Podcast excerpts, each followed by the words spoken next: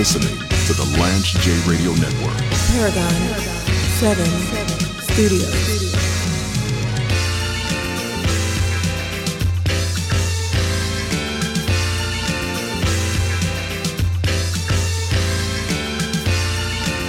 So I'm reading from stack.com.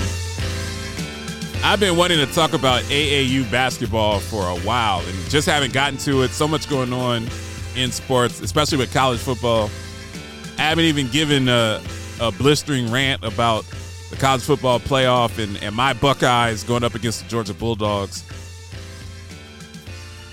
And then you got the NBA, you got MLB, you got the NFL going into playoff fashion. So I haven't talked about this, but I was an AAU coach and and a church league coach and a high school coach. I coached different teams for many years before I got into broadcasting. And, and one of the reasons that actually got into broadcasting is because I have Lyme disease and got Lyme disease. I've had Lyme disease for about 13 years now. And the complications from Lyme disease made it real difficult for me to coach. I couldn't run up and down with the kids anymore. People that have Lyme disease have a lot of knee and joint pain and and I have light sensitivity issues sometimes and balance issues sometimes. And so I got into broadcasting. That's kind of impetus. That's why we do the games. And we're really moving into where we're doing some good broadcast from a radio perspective of of HBCU games. And I've been doing games for the for the Oakwood A's, the ambassadors. I like to call them the A's. We're actually talking about doing some games at Fisk here in Cashville. I love to to do a game with some of our connections up in DC. I'd love to do a game at Howard or two next year, maybe Hampton, and kind of creating a package of of HBCU game of the week, kind of a a college game day for HBCUs. And we'd love to be a part of that. I think we do a good job of, of calling the radio games. It's something I love to do. But I started doing that because I couldn't coach anymore. So there's this article in AAU on stack.com. It talks about about the AAU leagues and how so many kids are playing AAU basketball right now. Now, when I go to AAU games, before before his disclaimer, when I go to AAU games, I see a bunch of kids trying to shoot from 30 feet like Steph Curry. So this isn't a AAU game, but I went up to Goodpasture High School to watch my nephew play. He's a freshman and he's playing JV basketball at Goodpasture, which is a, a big time sports factory Christian school in in Nashville. And I watched the JV game, and then they had the girls varsity game, and then they had the men's varsity game. They got some guys on on the men's varsity that that these guys are going D one. They're going to SEC school, so they're not. This is a this is a high level basketball, high level program, great coaches, people D one DNA. And there's a big difference between guys that play D one and guys that play D2 or D3 or score 30 a game at some small school, some small private school. Like I went to the Pine Forge Academy. D1 guys, they they eat different, they train different, and they have different DNA. So first of all, these people hit the DNA lottery. They're longer. They jump jump higher. Some of them kids out there, they had a kid out there on the varsity team. I was like, man, this ball at least 30. He did not look like a, a 17 or 18 year old. He looked like a grown A man out there. And it wasn't even his his his body or muscular. This guy is his face.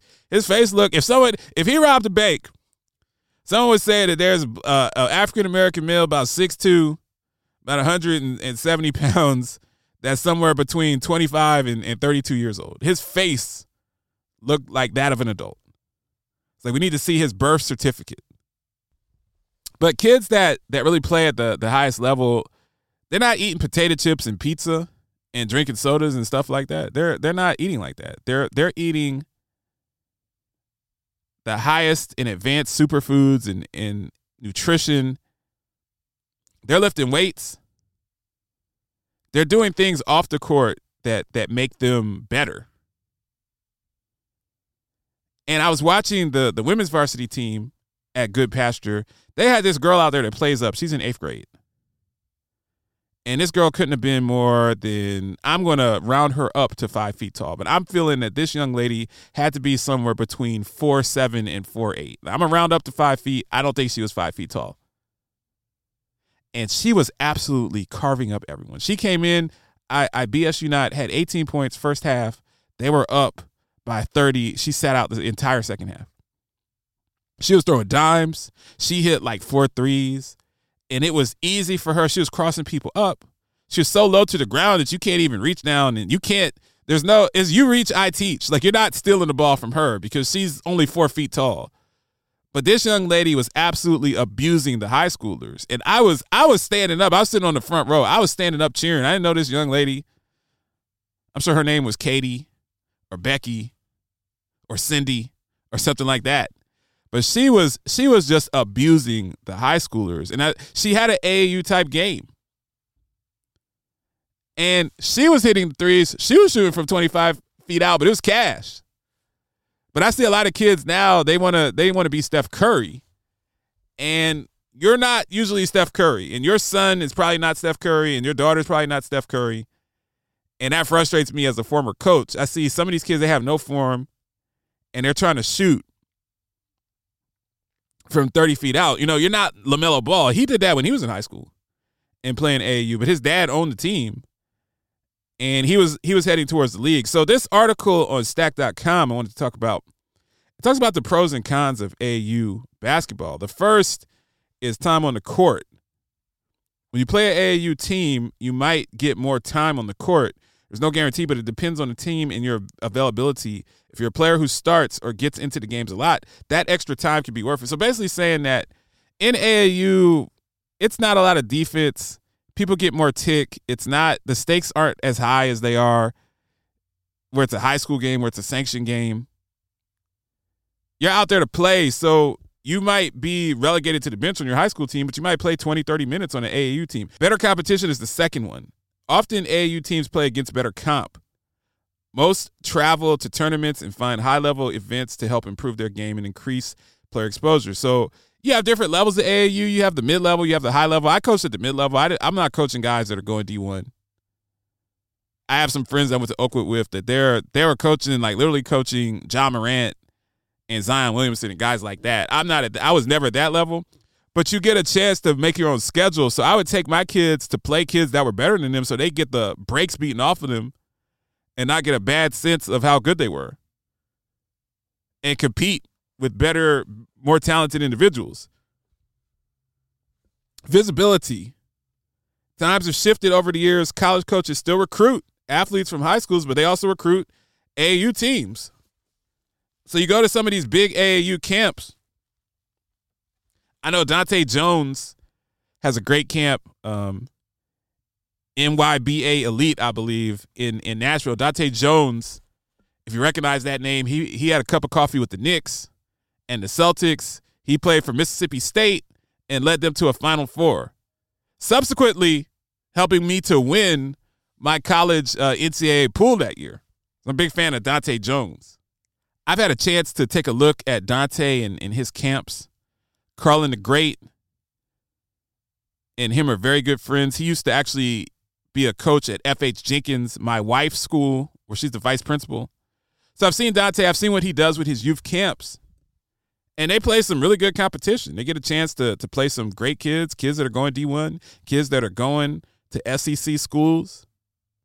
You're you're not talking about about 5'11 guys that that are going to play in the church league. So the competition is good and then fun is good with with sports if you have a good competitive AAU team, and like I said, there are different levels, whether that's the elite level where you're playing against a bunch of guys that are going D1, or it's just a moderate level, you're out there getting exercise, preparing for your high school JV or varsity team, you have a lot of fun. Some of the cons,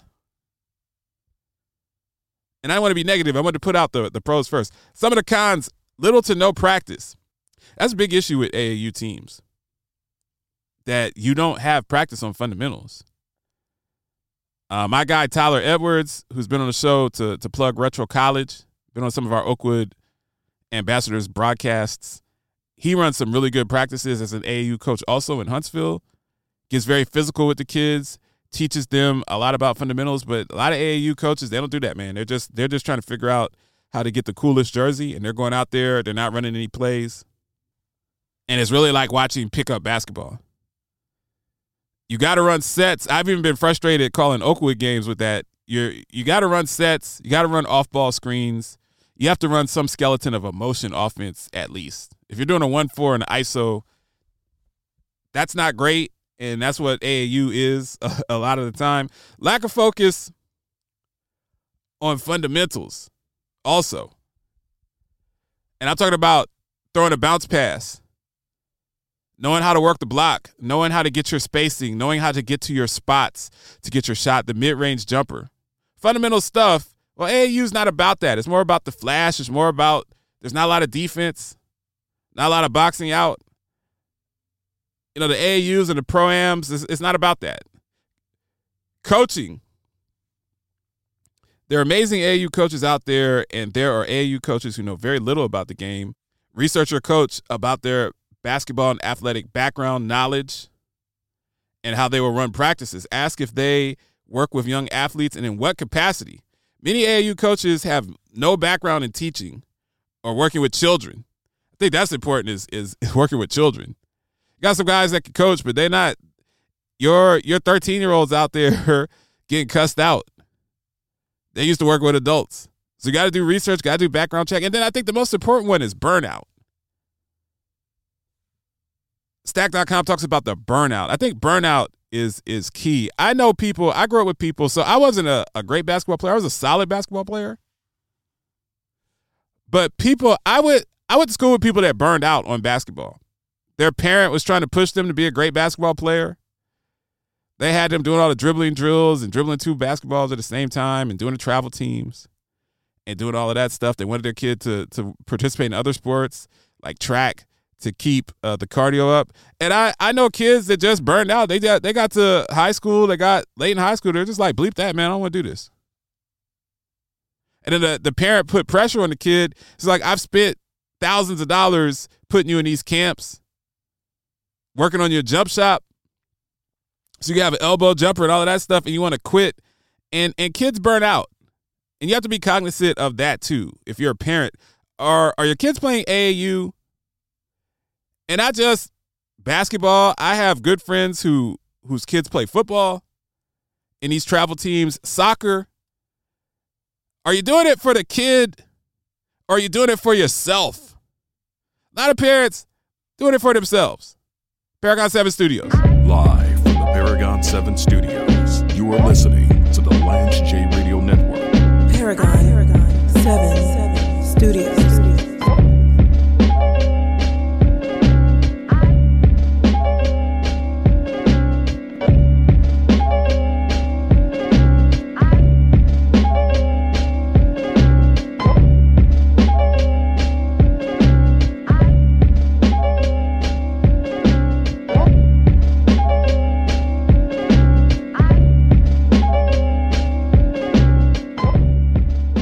This is James Lewis, host of the Lance J Radio Network Healthcast series.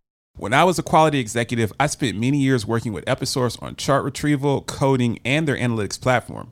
This is the time of year where health plans are focused on their final push for risk adjustment to close out 2021 dates of service. Identify HCC gaps, stratify at both the member and provider level with Episource analysts. Episource combines intelligent technology and a team with many years of subject matter expertise for a demonstration request, go to www.episource.com. Rampage, the first lieutenant of the Universal Flipmo Squad. For those that's listening to this, Lance is a genius. He put a moving office in a G Fizzle, in a G Wagon. All my ballers, all my millionaires, all my trillionaires, all my entrepreneurs. Understand, this man went from here to here in the G Fizzle, and he put a moving digital studio That's right. inside of a G Wagon. James Lewis. Who believes in themselves? That's independent. You are listening to the Lance J Radio Network. It's electric, made extraordinary. Ingenuity in motion. It listens, learns, adapts, and anticipates your every need. With intelligence that feels anything but artificial. The EQS from Mercedes Benz. It's the car electric has been waiting for. It's time to switch to T-Mobile. Right now, pay zero cost when you do. Keep your number and keep your phone. We'll even pay it off. Only at T-Mobile, the leader in 5G.